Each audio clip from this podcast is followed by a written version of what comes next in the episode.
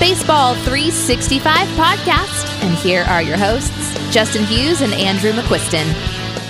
Welcome to episode 33 of the Baseball 365 podcast. I am Justin Hughes, host of this show. Had a long break here, but sorry about that. But I was in Chattanooga, Tennessee for a work conference two weeks ago. Planned on recording last week. Unfortunately, life got real busy and wasn't able to get a free night to record. But we're back, and I'm ready to get rolling and finish up these division breakdowns with you guys tonight. And now let me introduce my co-host, Andrew McQuiston. Andrew, how you doing, man? Doing good. I uh, almost forgot what you sounded like. it has been a minute. I think I think the first thing I said whenever I called you on here was, "Oh my God, we're recording." Yeah, it's, just, it's been a bit, and yeah, I think we said it there during the All Star break. That last episode we did, we even recorded that before because I had to leave for the trip and put that last one up about four or five days after we recorded. So here we are. It's been almost two and a half weeks since we've been sitting here recording. I think that's the longest break we've had. Yeah, I think it is. Right around, yeah.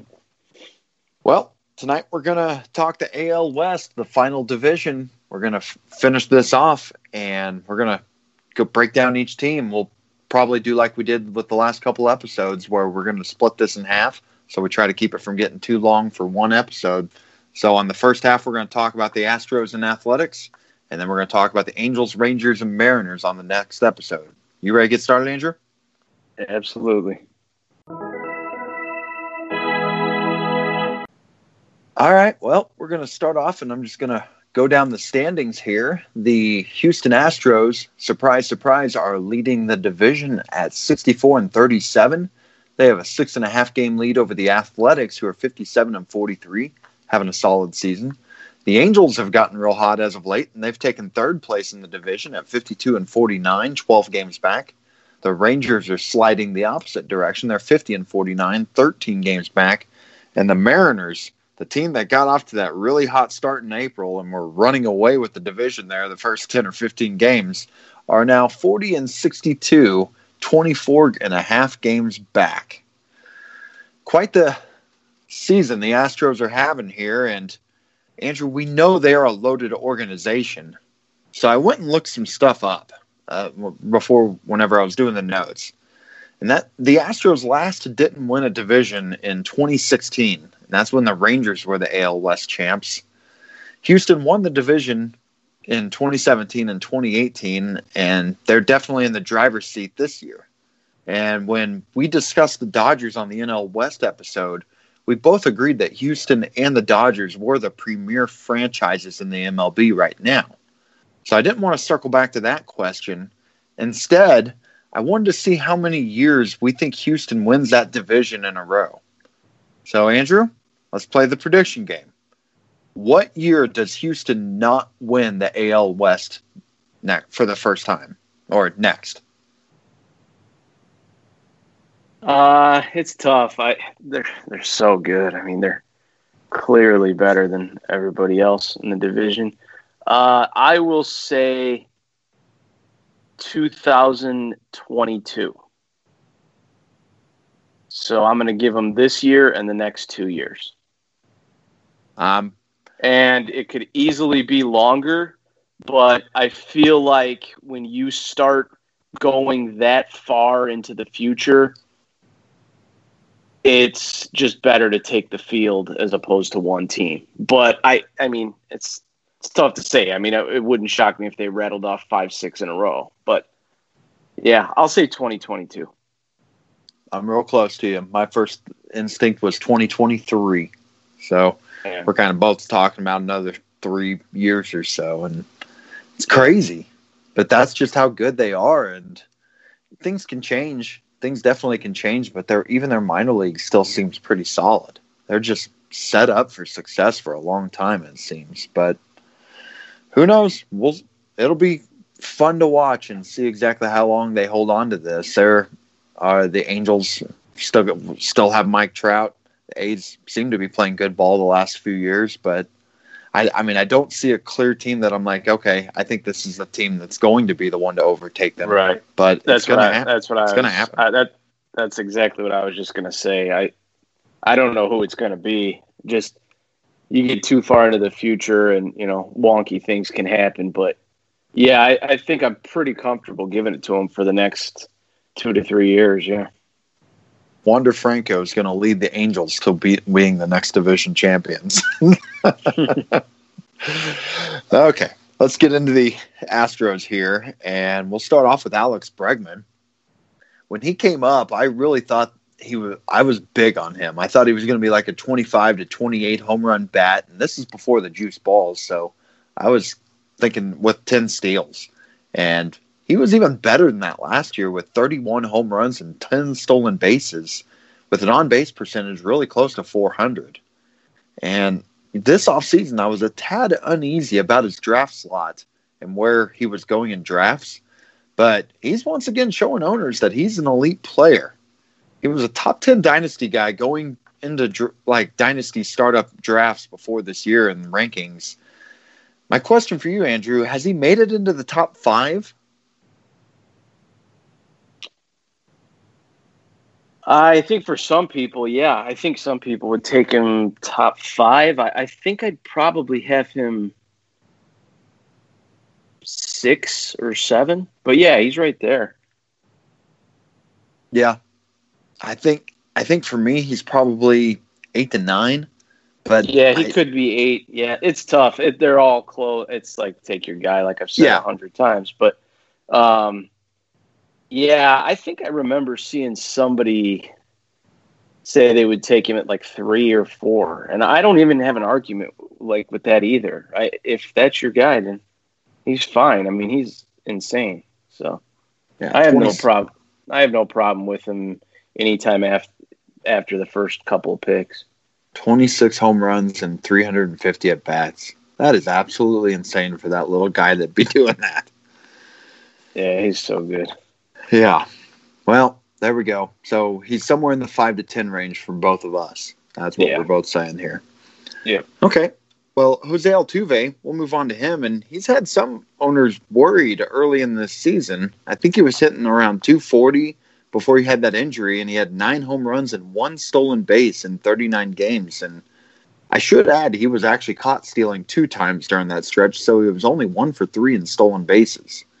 And since returning from that injury, the average has been more in the 300 range with five home runs and two steals in 26 games. So now he's got three, three stolen bases in 65 games played.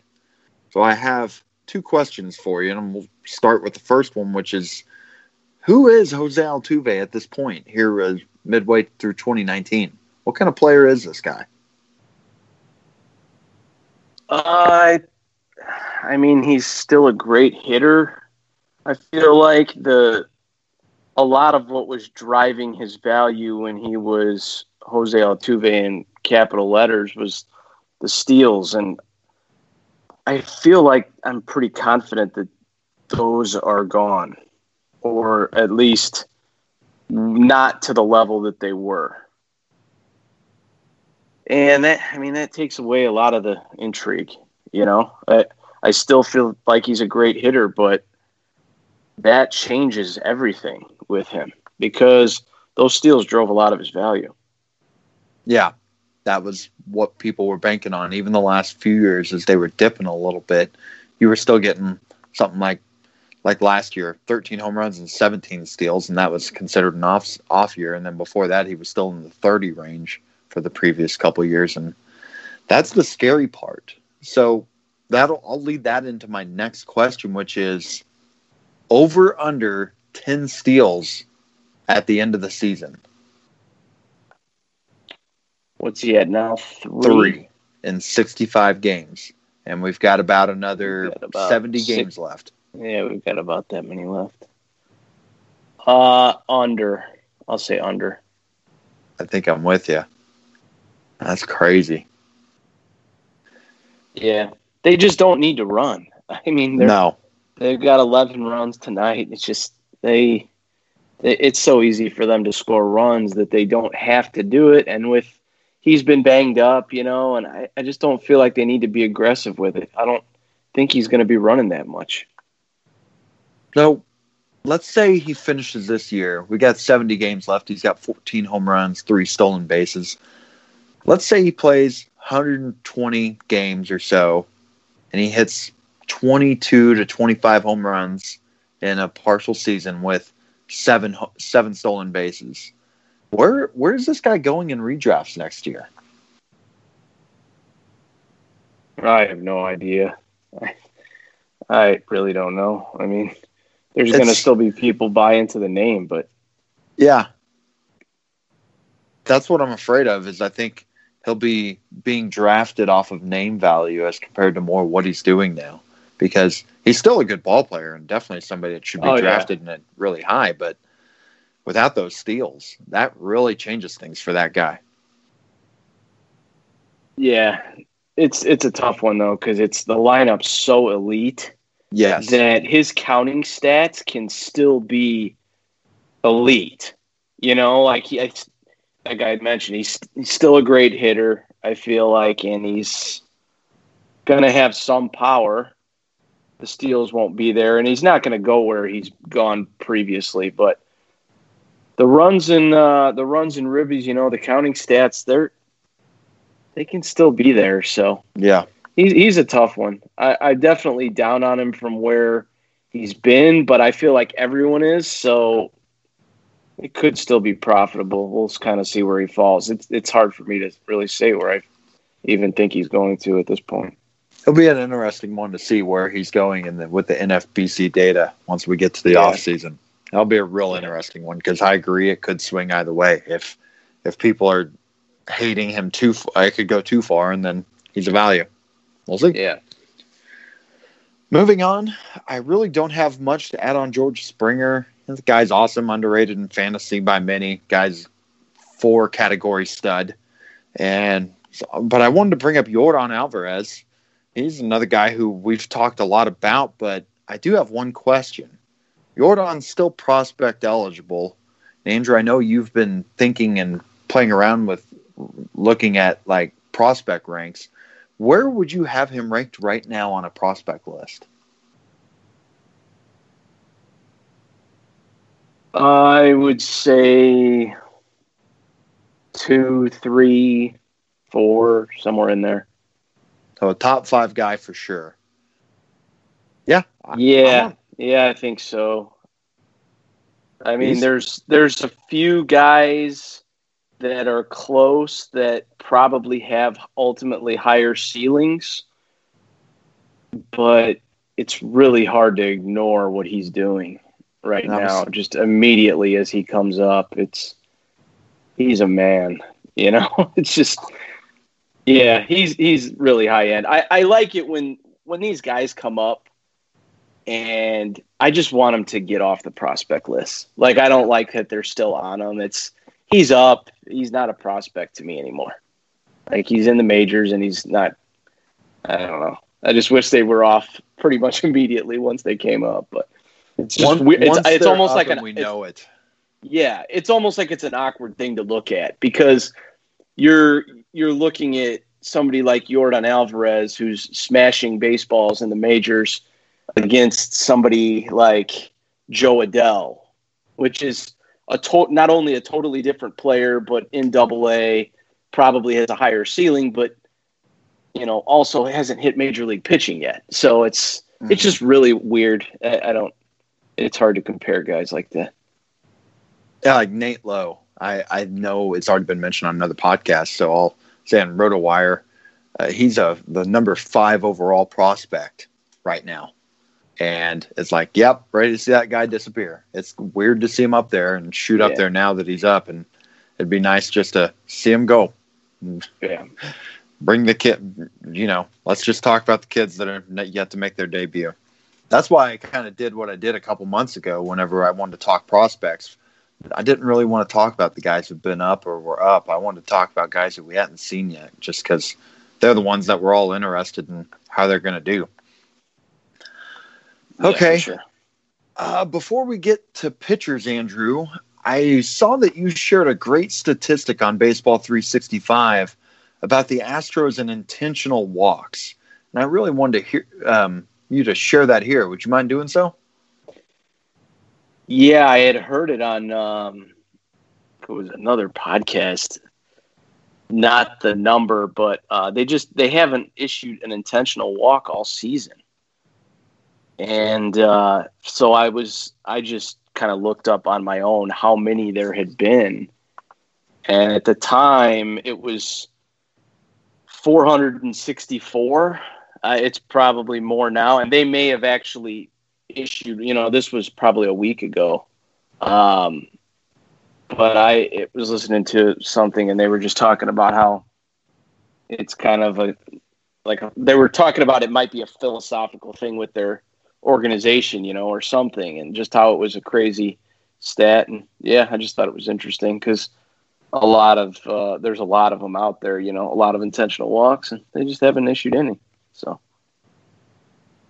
you know, who I thought of immediately when I saw that stat was Keith Law because I've heard Keith Law say on podcasts many times over the course of the last decade that unless the pitcher is on deck, he does not think a player should ever be intentionally walked. Just the stats don't line up with that being a good move.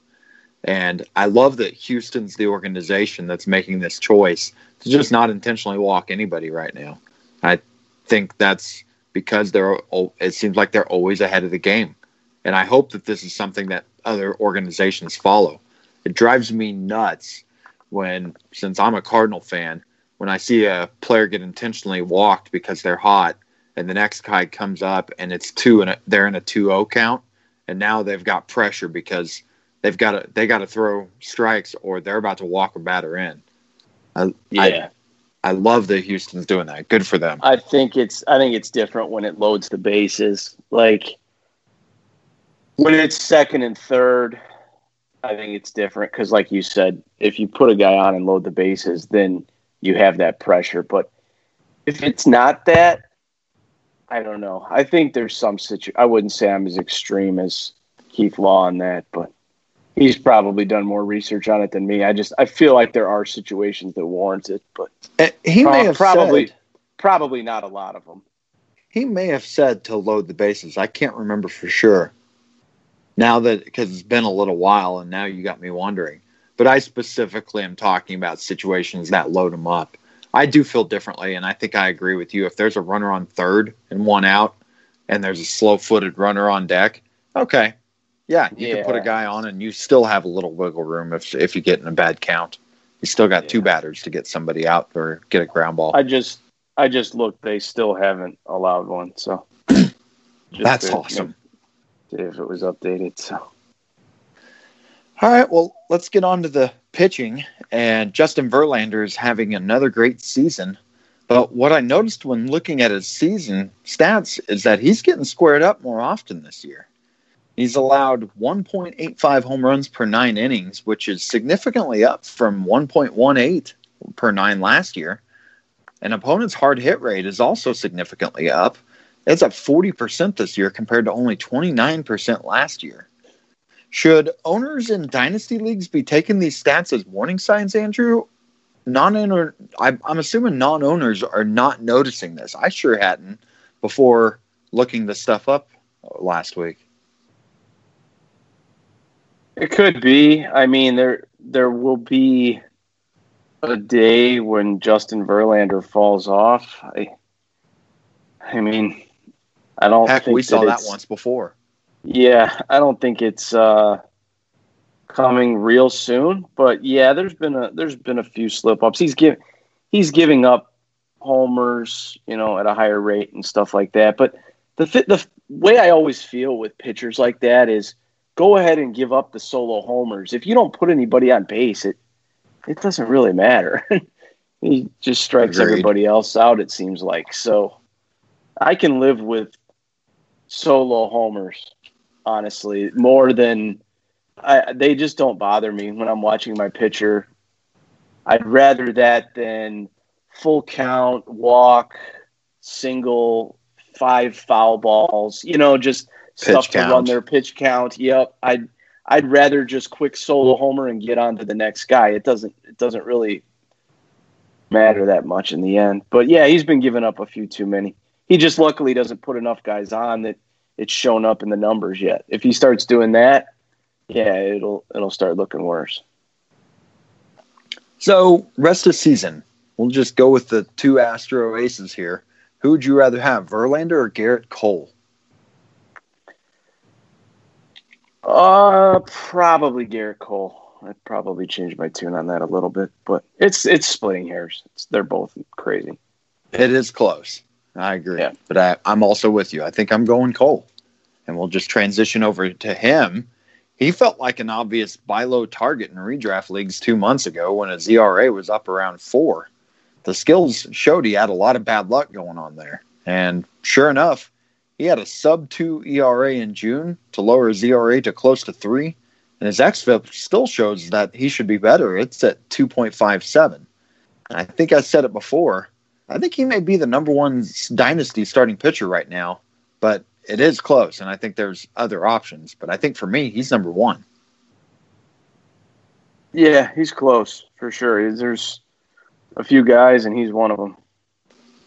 Yeah, it's real close. I think you could really pick from a bunch, a couple, quite a few different guys right there, and take your pick. And we'll move on to Wade Miley. I sure didn't think we'd be talking about him at this point of the season, but he's been a solid three for the Astros. But it's been rough behind that. So, Andrew, the Astros have to go out and get at least one starting pitcher here as we're getting close to the trade deadline, don't they? Yeah, you would think, right? I mean, it's uh it's pretty messy, man. I like I I'm not as high on them as I was earlier in the year. And that's the reason. And I know that, you know, in a short series in the playoffs, like they're clearly going to the playoffs, they clearly have a great team. But in a short series, you know, and in a short series, it's it's Cole and Verlander, which is awesome. But there's really not much behind that. Like I, Wade Miley's been fine, and he could probably be okay as your three, I guess, in the playoffs. But I don't know. I just feel like they need a, a little more depth because God forbid, and I, I don't like bringing this up, but God forbid anything happens to Verlander or Cole. That team, then they're. I just feel like they're kind of in trouble because mm-hmm. of the of the lack of depth. You know. Yeah. They just don't. They just don't. You know, Forrest Whitley's had a lost season. We'll get to him, but it's just it's been rough. Like there's they haven't had really anybody else work out too well. And here they are. I mean, I say that and they're like 30 games over 500. So it's And I'll, I think their plan was the right plan going into this year. Have Cole Verlander, Miley, hopefully as a four, and one of those kids emerges to get that take that third slot, most likely Forrest Whitley. It just didn't work out. So now I think they have to react to that and go get somebody for this postseason. I think Miley, you said he's fine as a three, but I think you would also agree that he would be. I would feel a lot better if I was the Astros if he was that number four starter throwing four. one game in a yeah. seven game series. Yeah, as compared to yeah, being a three. Yeah, I totally agree with you there. Yeah, and there are trade options out there, and you know, we are it's the 22nd, so we've got 8 days left or 9 days in the before the trading deadline. We'll be seeing there a lot of chips are going to get moved, but I know the one I've heard a lot about is Matt Boyd. That's the one I keep hearing them tied to. And it seems like that would be a nice target for the, for them. He would fit in perfectly as a number 3 on that roster. Yeah, there's I mean there's several options probably. I kind of have my thoughts here once we get to Tucker, but um yeah, Boyd could be a possibility. And Tucker is the rumor because the Tigers, they've got the pit, some pitching prospects. They really could use some more bats in their system coming up. So Boyd it, it, it, seems to make a lot of sense for both sides because Tucker seems like he could be expendable for the Astros. And I'm just going to go into Tucker here. Um, he started off with a really incredibly rough April. Uh, we're moving into prospects here, talk by the way, and but he's exploded since then. In 91 games this year, he now has a 272 batting average, 355 on base percentage with 25 home runs, and 21 stolen bases. This guy's been down for too long in the minors, and it seems like people are wondering why, especially with Yordan Alvarez making his debut and hitting well. But Tucker's been really good down there. And I heard Rich Wilson say on the Prospect 361 podcast, and Rich has a lot of ties inside, or he's got some ties inside the organization, the Astros. And one of the things he's heard that is that Tucker, when he was up last year, he rubbed some of the Astros players the wrong way. And kind of makes sense is, you know, I've heard him talk about uh, Tucker seems to be a guy who's got a rep as someone who doesn't go out there and do the extra little things in terms of hustle that a lot of other rookies do to try to make it to the bigs. And I could see that being something that could really annoy the veterans. But recently they've been, they have also been playing him at first base in AAA, getting him some work there. And Tyler White was just DFA'd, which means maybe they're trying to create a spot for him. So moving into saying all that, now I'm going to go into my question here that I have for you, Andrew. True or false? The next major league game Kyle Tucker plays is in a Astros uniform. So, when you sent me this, I mean, it was probably about a week ago. And I remember I, I told you right away, I was like, that's a great question. My initial answer was false. That I think he goes to the Tigers in a trade for Matt Boyd. But I tell you what, it's really strange to me, and this has happened since that, that they played him at first base the other night. And it was only one game. But you know, he started Still. one he has started one game at first base in the minors. That's it. I was kind of waiting to see. I actually was just looking, and they DH'd him the last game that he played. But uh, when I heard that, my thought was they're not trading him. They're going to keep him and bring him up because why would mm-hmm. they do that all of a sudden to trade him to the Tigers or to anyone? You know, not necessarily the Tigers, but so I don't really know. I'm not as confident as I was uh, a week or so ago. I do think that him. I feel like that they're a little down on him. It's just weird, you know. He's having a ridiculous season. He's been a high prospect for what feels like almost forever now. It's just getting to the point. It's like we need to see this guy in the major leagues, and we're not seeing him. And I just I feel like they're down on him. I don't know. I, I definitely could see him going to Detroit. I could see him going elsewhere, but it just really is weird to me that they they played him at first base. If they keep doing that, I feel like they're going to keep him. But maybe that was just one day thing where somebody was sitting out or something and they just needed somebody over there. I don't know. I you know, but yeah, it's that was strange to me. It's hard to believe they'd do that just because of an emergency for somebody missing a game. Right. Sticking him in right. there. You'd be like, you'd yeah. stick somebody else over there if that was the case. It's there's something going on there. They they're definitely tinkering and checking. And who knows? Maybe he was absolutely terrible at first base that game. I didn't hear any reports saying that, but maybe they saw him play there and was like, uh, yeah, maybe not, and that's why he hasn't since. I don't know. Yeah, and then they they DFA'd White, and mm-hmm. logic just tells you he's coming up, but he hasn't yet. I don't know. I just feel like they hate him. they just they just won't. Way.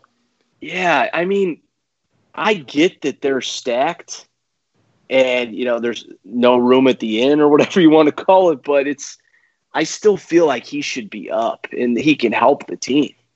And if not or if they're you know not wanting to do that, they should move him for pitching. Yes. It doesn't have it doesn't have to be Matt Boyd. It just that one kind of makes sense to me, but um and I feel like it's it would be a pretty good one for both sides. Too. Yes. If they if, if that type of trade, you know, I, I feel like that that's pretty close. Yep. So, but yeah, it may not be that. I just that's the one I keep picturing, but uh, they might not trade him at all. I, I really don't know. I just I just think it's strange that he's just still sitting in the minors and Boyd Weird. still has three years of arbitration under him. It just Yeah. makes a lot of sense if you're going to trade a star prospect like Kyle Tucker and you're down on him. That's the perfect deal for that reason. You yeah, and I know, I know people have said too that you know the Tigers can have Boyd for the next few years and all this stuff, and that is right and you know perfectly fine. And Boyd's pitching like a stud, but the one thing is, and we all kind of know this, like Matt Boyd might not be pitching like this next year Mhm. or or in two years. You know, it, he is the perfect type of guy to me for them to just move. Yep. while he, while now. he's awesome, yeah, he's what is he twenty eight? yes, And again, not that that's old, but you know, you're and he he could stick for a couple years doing what he's doing. I mean, but uh, it's not like he's some 23 year old with crazy pedigree that's a future ace. You know, he's having a breakout season in his late 20s, and it may or may not continue into the next two to three years.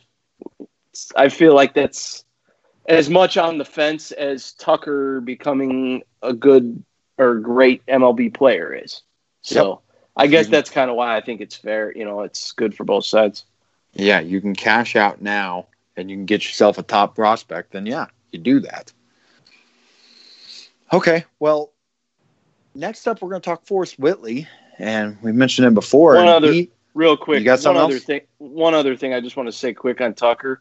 I feel like when he comes up, whether it's on Houston or on another team, he needs to be good pretty Yeah. quick.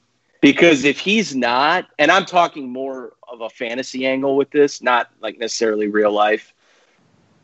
If Kyle and Dynasty more so too, but if Kyle Tucker comes up now after all this, you know, and it like I said, it just seems like it's been forever. If he comes up and he's not good, pretty quickly, I feel like I feel like his value is going to take a hit, man.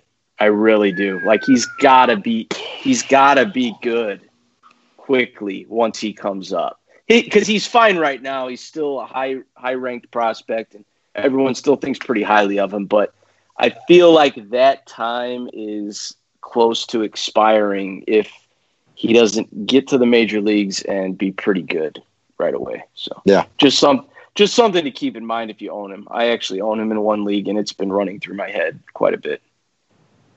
I was more worried before the year than I am now, just because he's been so dang good at AAA this year. I can't help but wonder. I, I'm feeling more confident that he's going to hit, but I do completely agree with what you said. He's got to hit right off. If he came up and had another 30, 40 game stretch like he did last year, like with those type of numbers, yeah, his value is going to sink. Yeah. Yep. Okay. So now we'll talk Forrest Whitley, and he has had a disaster of a season in AAA, and now it's being said he has shoulder issues. His stock's pretty far down from where it was before the season. So, Andrew, is this a guy you'd be more scared off of because of the shoulder injury, or do you think this is more of a buying opportunity? I mean, I guess it just depends on the price, but it's he's just not a guy that I'm gonna I would be going after, really. I just I just wouldn't.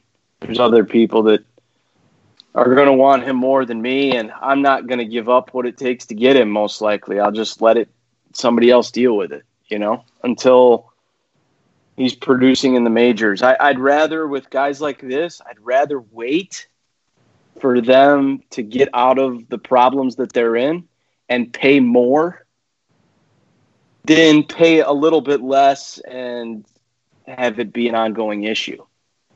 I just, yeah, his stock's definitely down. I think I agree with you in terms of I, I like with pitchers seeing them actually doing it and paying more.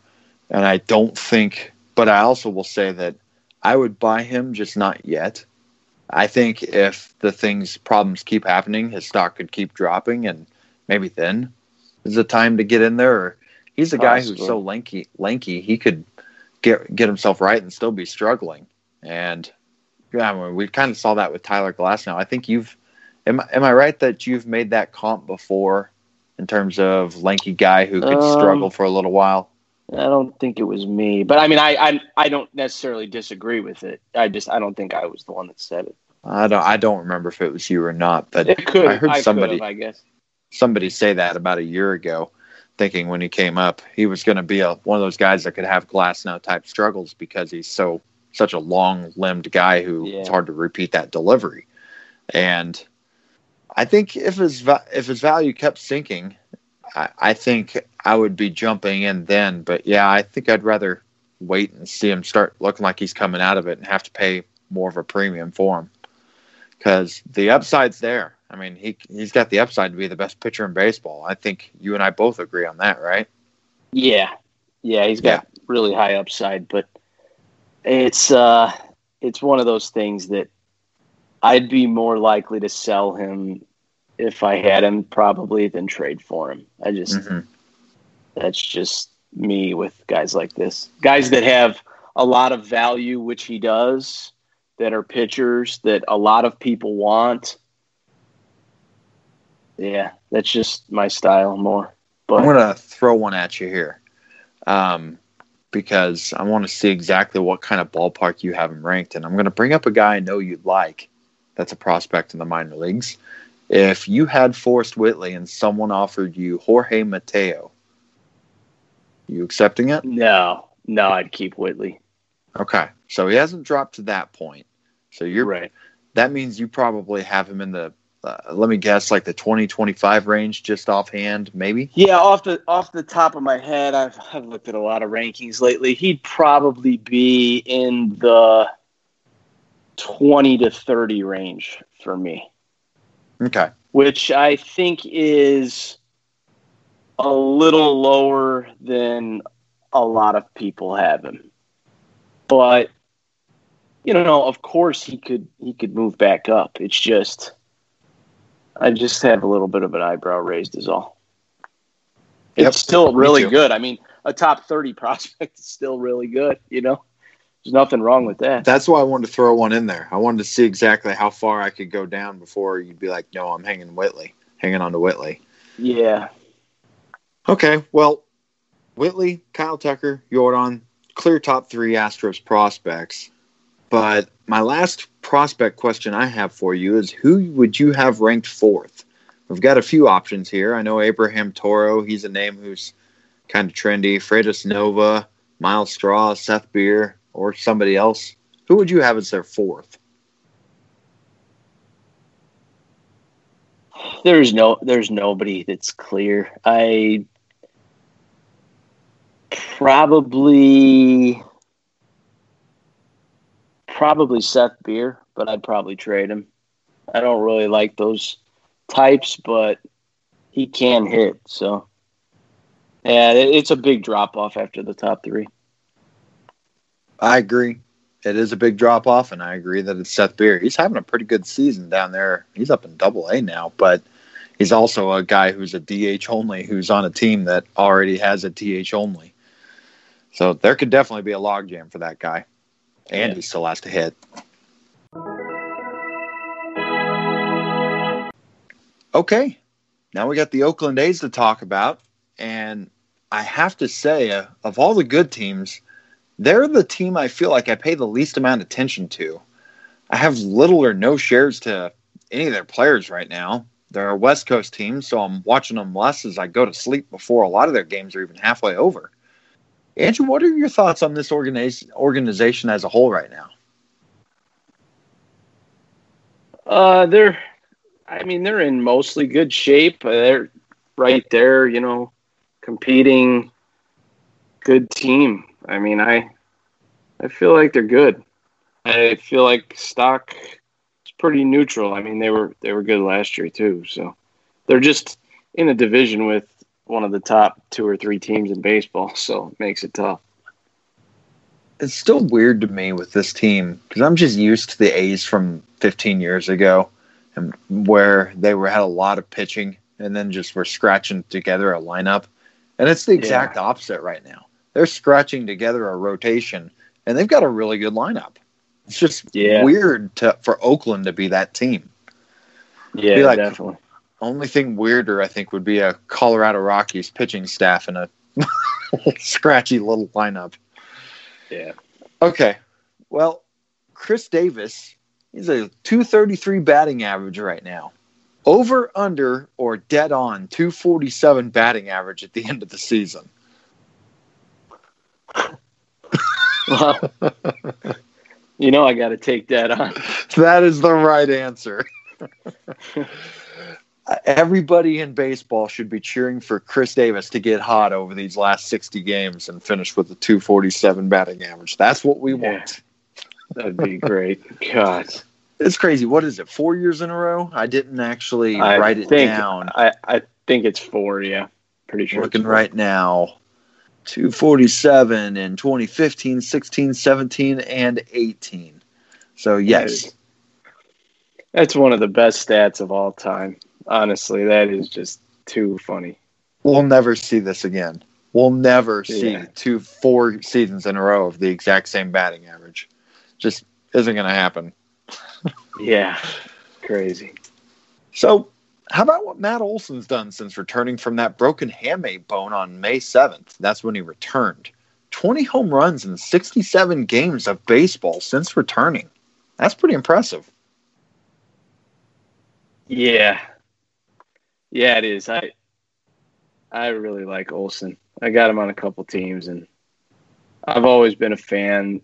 Even when he was a prospect, I was interested, and he's just been he's been so good. I mean, his power is just ridiculous. Like he's just, I feel like he has league leading power upside, like home run league leading home run upside. He's he's not going to lead the league this year, but man, he's just yeah, he's at what he does. He's he's so good. He's very impressive. He's a power first baseman, just like the we don't have as many guys like that. I think now where they're just like the prototypical power first baseman that's gonna hit 260 and 40 plus homers. We got a lot of guys that can hit 30, but I don't think we got as many like him.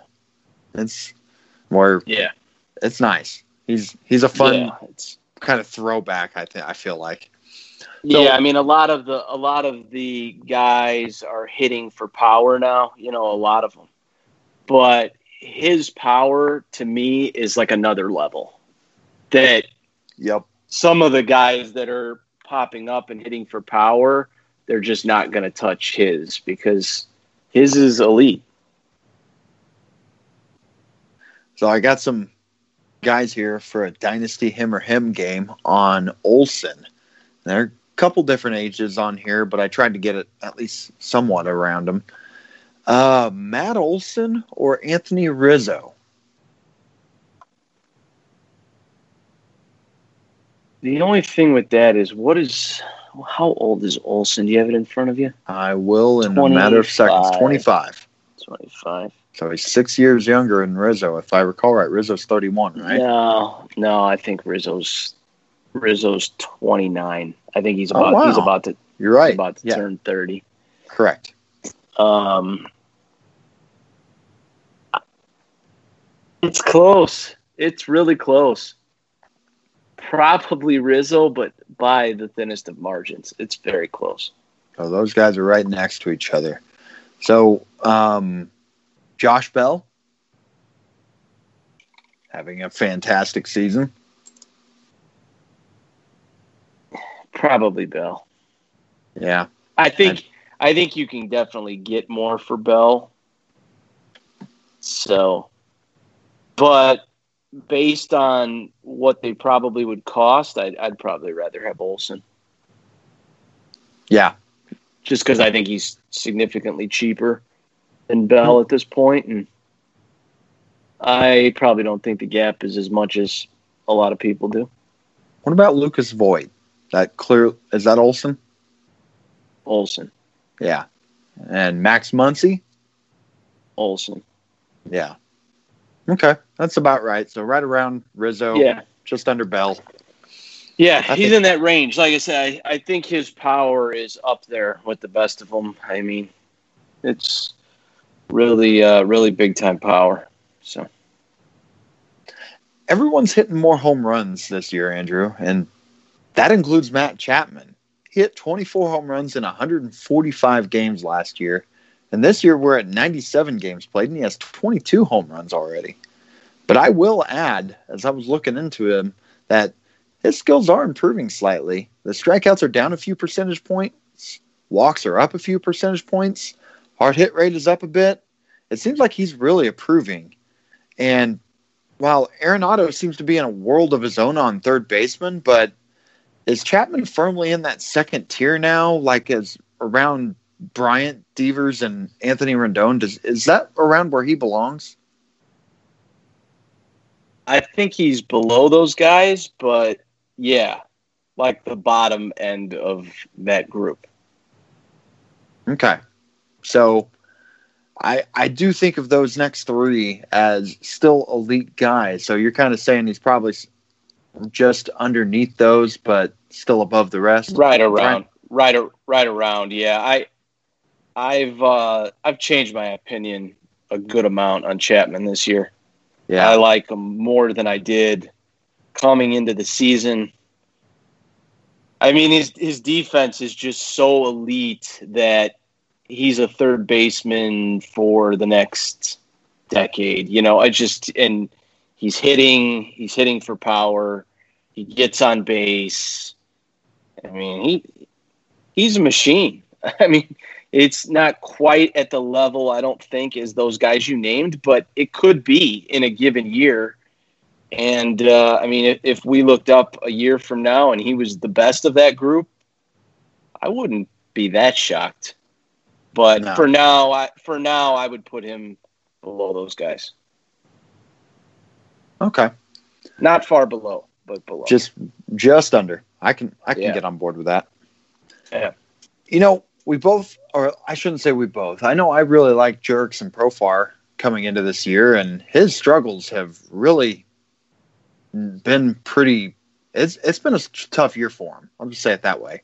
And he's hitting 214 with a sub 280 on base percentage this year. And the A's ended up calling up Franklin Barreto to get some starts for the team at second base. And they said that they were going to play him regularly and put Profar into a super utility role. But Barreto once again was pretty bad in that brief stint. And Profar got a couple starts and got hot. And now he's drawing the majority of the starts again. Do you think, who do you think gets more starts the rest of the way? Profar, Barreto, or somebody else? I think it's just a hot hand type of thing. I I actually haven't looked that close at this over the last week, and if I had, I I could probably give a better answer. But I would probably guess Profar, but it's quite a bit of a guess. I don't feel that confident. He's been getting more of the starts over the course of the last week. I I, noticed they both they both started tonight, but Oh, did they? I th- yeah, second and short. I think Semien. Um, oh no, I take that back. Barreto came in for Semien, so Okay.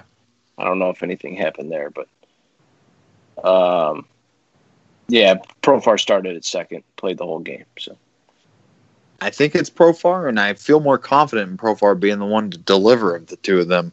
Profar's had a lot of bad luck, but he just puts the ball in play a lot better than Barreto does, and that's where I keep being frustrated with him as a dynasty owner in two leagues. He's hit, re- he's had a great season in AAA, but still, Yeah. once again, striking out too much in the bigs. He's got to get that under control, and I think he could eventually still do it, but he's got to do it at some point. Yeah, those PCL numbers with guys like Barreto, it, it's almost. I feel like you can't even look at them. hmm it just doesn't it just doesn't matter i mean the one mistake to not make is to be looking at guys in the pcl that aren't uh, like elite prospects you know like kyle tucker or something is is maybe different but some of these guys that just ha- are having huge years there it's not only a juiced ball but out there, those parks, it's like every park is Coors Field, and the numbers are just so inflated. It's yeah, yeah. it's it's just you can't really even look at them. It's 296 like get up to the majors. average, 12 home runs, 13 steals in 73 games. And all that I've, I've really taken as a grain of salt. The one thing I liked seeing this year was that he was walking more. It's the yeah. most best he was really walked throughout the minor leagues. But yeah, it's yeah, and that's a good thing to that's a good thing to look at is yep. walk. You know how much a guy's walking or striking out, but just raw numbers. You know, homers and power, OPS, stuff like that. It's just so inflated. Nick Madrigal would hit 10 home runs out there. yeah, right. D, Dee Gordon. Even better example. Yeah. All right. Well, let's talk pitching. And as I said earlier, this rotation sure makes me just shake my head. This team's in a playoff race, and they've got a rotation of Chris Bassitt, Mike Fiers, Brett Anderson, Daniel Mengden, and Tanner Anderson as their rotation. This sure isn't Homer, the early two thousands. Homer Bailey too now. Oh yeah, they just traded for him, so they yeah. added another superstar to the list. And yeah, gave gave up nine earned tonight. Yeah, didn't see that one coming. Yeah, this sure isn't the early two thousands with Hudson, Mulder, and Zito, is it? No, no, not uh. Yeah, it's bad. Like how who starts game one for this team? like if they game. get or like if they get to the they're obviously not gonna they would be a wild card if they got in, but I I mean is it it's Mike Fiers probably, right? It might be a rotate it's it may be a bullpen game. Yeah, well yeah, it probably would be. Which I they, it probably would be anyways. You'd have Fiers probably for two innings. Well, what I think they would probably do is start Fiers. Maybe they'd do a bullpen game. If they didn't, they I think they'd start Fiers, and the first sign of downhill, they take him out. I'm talking, you know, even if it's the second inning or whatever. Yeah. But I agree. Yeah, it's just uh, just crazy to think about. It's pretty bad.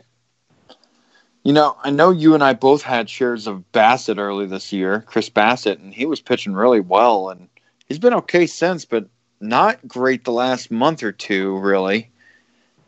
Um, is are any of these pitchers anything more than streamer options? No, no. I still have, I think, one redraft share of Bassitt. He's been all right up and down. He's probably like this been the second best pitcher on the team with Fiers. It's nah, none of them are more than streamers. There's no there's no game with any of these guys where I feel great about them. You know, just streamers. Yep. Okay, well, we got prospects to talk about with the A's, and they've got a f- few candidates to be the number one prospect on this team. Uh, Jorge Mateo, Jesus Luzardo, AJ Puk, and then they have that new international signing Puason. But who to you do you think right now is your number one prospect on the A's or in the A's organization? Luzardo. So he's still holding that spot right now. Yeah, yeah, it'd still be Luzardo for me. I think I saw somewhere that he was back throwing, but a, a week ago, and he got shut yeah. down again when he was just about to looked like he was about to come back there right before the All Star break, and unfortunately had more issues and was shut down again yeah, I've definitely got him. I've definitely got him lower than I've had him before the season, or would have had him. You know, but uh, yeah, I'd still rather have him than the other guys that you named.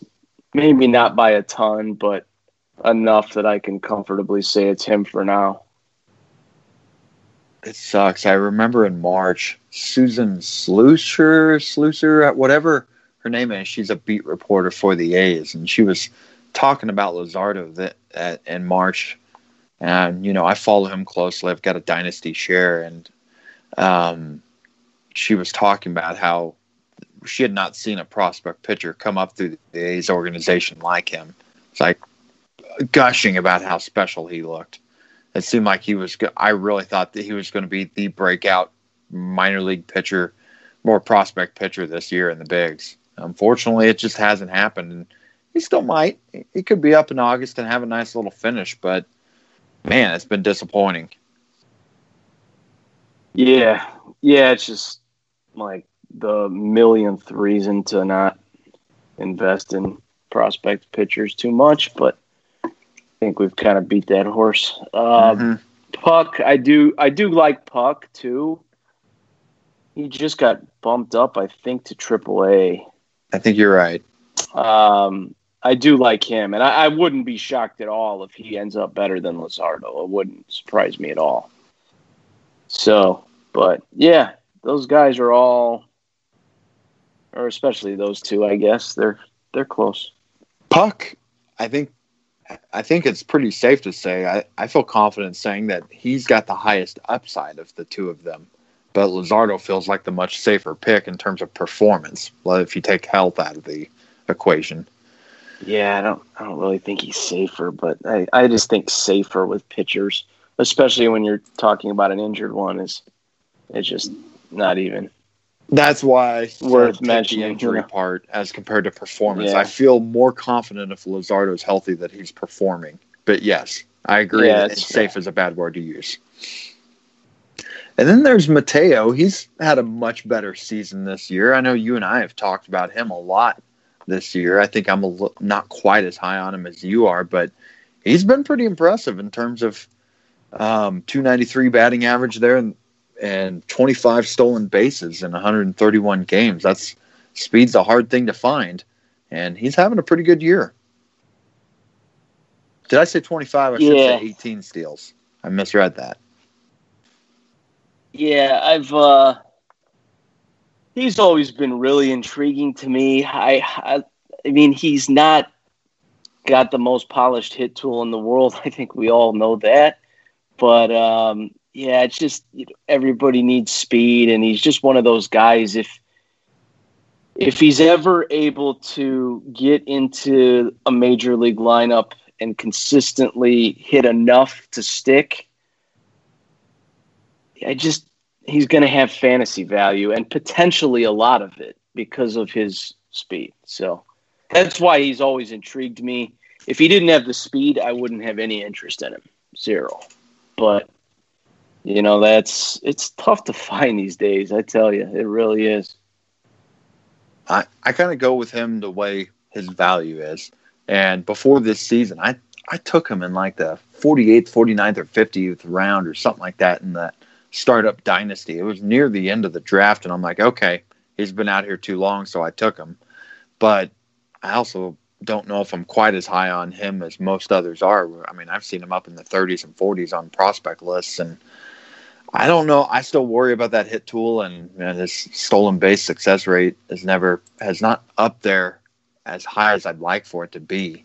But I won't also discount the fact that if he puts it together, he could be a he could be Trea Turner. He's got that type of he, upside. He's another guy that just needs to, just needs to get up to the majors though. It's, yes, he's twenty. He's twenty. He's twenty four years old. Like My, it is time. You know, yep. it's just I took, that's. I took him in the startup dynasty, my very first one in 2016 so we're talking yeah. three and a half years ago, and I don't think he was in rookie ball. I think he was in low A and was a top thirty prospect on lists at that time. So yeah, it's it's time to give the kid a shot. Let's just throw yeah, him in there and see what he can do. He's been at double A or higher. I mean, he's at triple A now, but he was at double A for about half of 2017 and then he was at AAA for all of last year and all of this year. Which, granted, a lot of the reason last year was just because he, he wasn't hitting. But yeah, I just from a fantasy perspective, I'd just like to see what he can do in the majors because of the speed angle to it, you know. But I don't know if you know Oakland, like we said, they're a pretty good team, so the opportunity it could be tough to get in there. I don't know. Yeah, he almost needs to be traded. I think they've got enough middle infielders. Him or Barreto, one of the two needs to get moved. In my opinion, Yeah. it just they've got too many of those type of guys, and they seem happy with the ones they have. To where Yeah, these I'm kids, I think, I think need moved. They could But trade one of them just- for a pitcher. Yeah, right. Uh, I I think if it was me, I'd I'd trade Barreto and take the shot on Mateo. It may not Mhm. work out, but Barreto may not either. So I agree. I, I would uh, definitely yeah. trade Barreto first. but, Okay. Well, what about the rest of the guys outside the, the top 100 before we close this out? Do you have anybody else you want to talk about that is interesting to you? I was actually looking at their list. Uh, not not a whole lot below that, really. No, um, I've got one share of Austin Beck. He was he was dropped in uh, RM three, and I was just surprised that he was dropped. He hasn't had the greatest season, but still think he's a pretty good prospect. Um, no, there's not a whole lot below that, really. Sheldon. Uh, Sheldon Neuse has been really good this year, and I think it's I think he's at AAA. But again, that's another one where it's it's like, is this just because it's the PCL? You know, it's Yeah. so hard to say. It's so hard to say. I mean, I can't you can't just automatically discount everybody that is hitting there, but you just have to. It's like a wait and see thing. I mean, of course, it's better to crush than not to crush. I mean, I always say that too. It's like, well, if they're not hit, seeing somebody hit, you know that it's it's a good thing, but you just also have to just keep in mind all that stuff. So Mm-hmm. I want I wonder about that with him, but the rest of their guys, it's just organizational depth, really. Yep. I agree.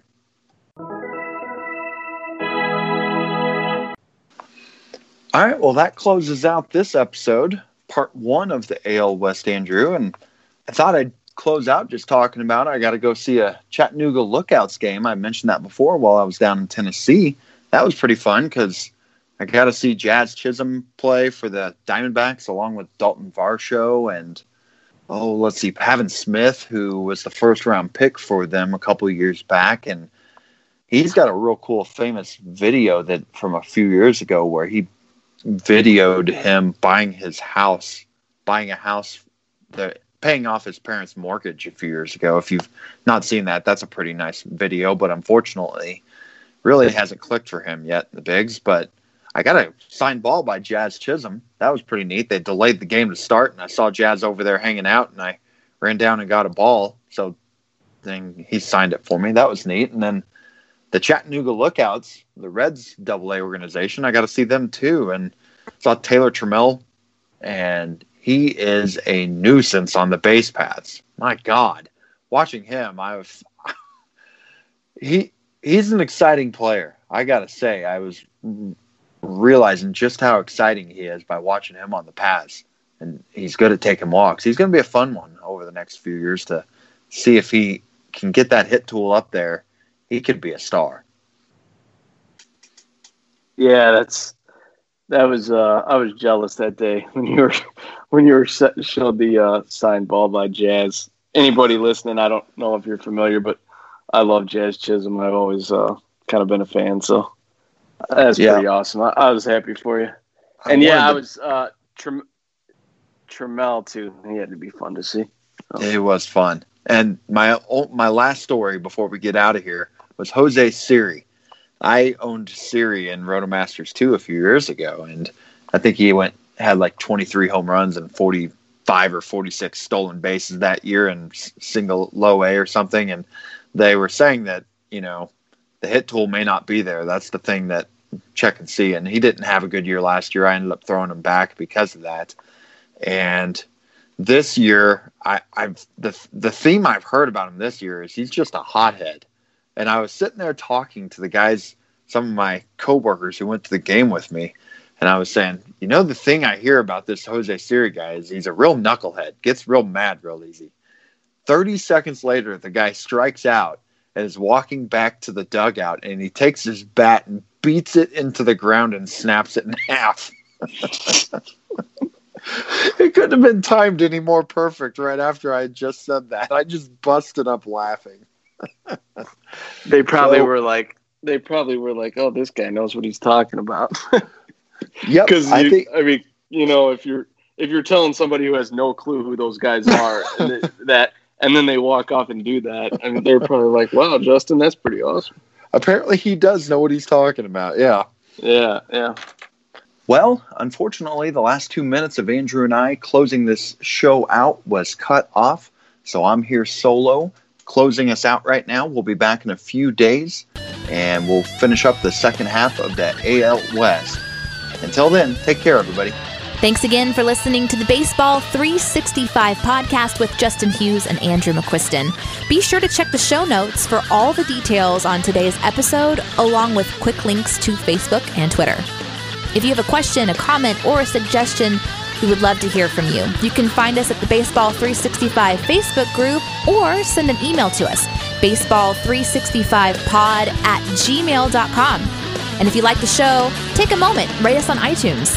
And once again, please join the Baseball 365 community on Facebook. That's where baseball lives 365 days a year.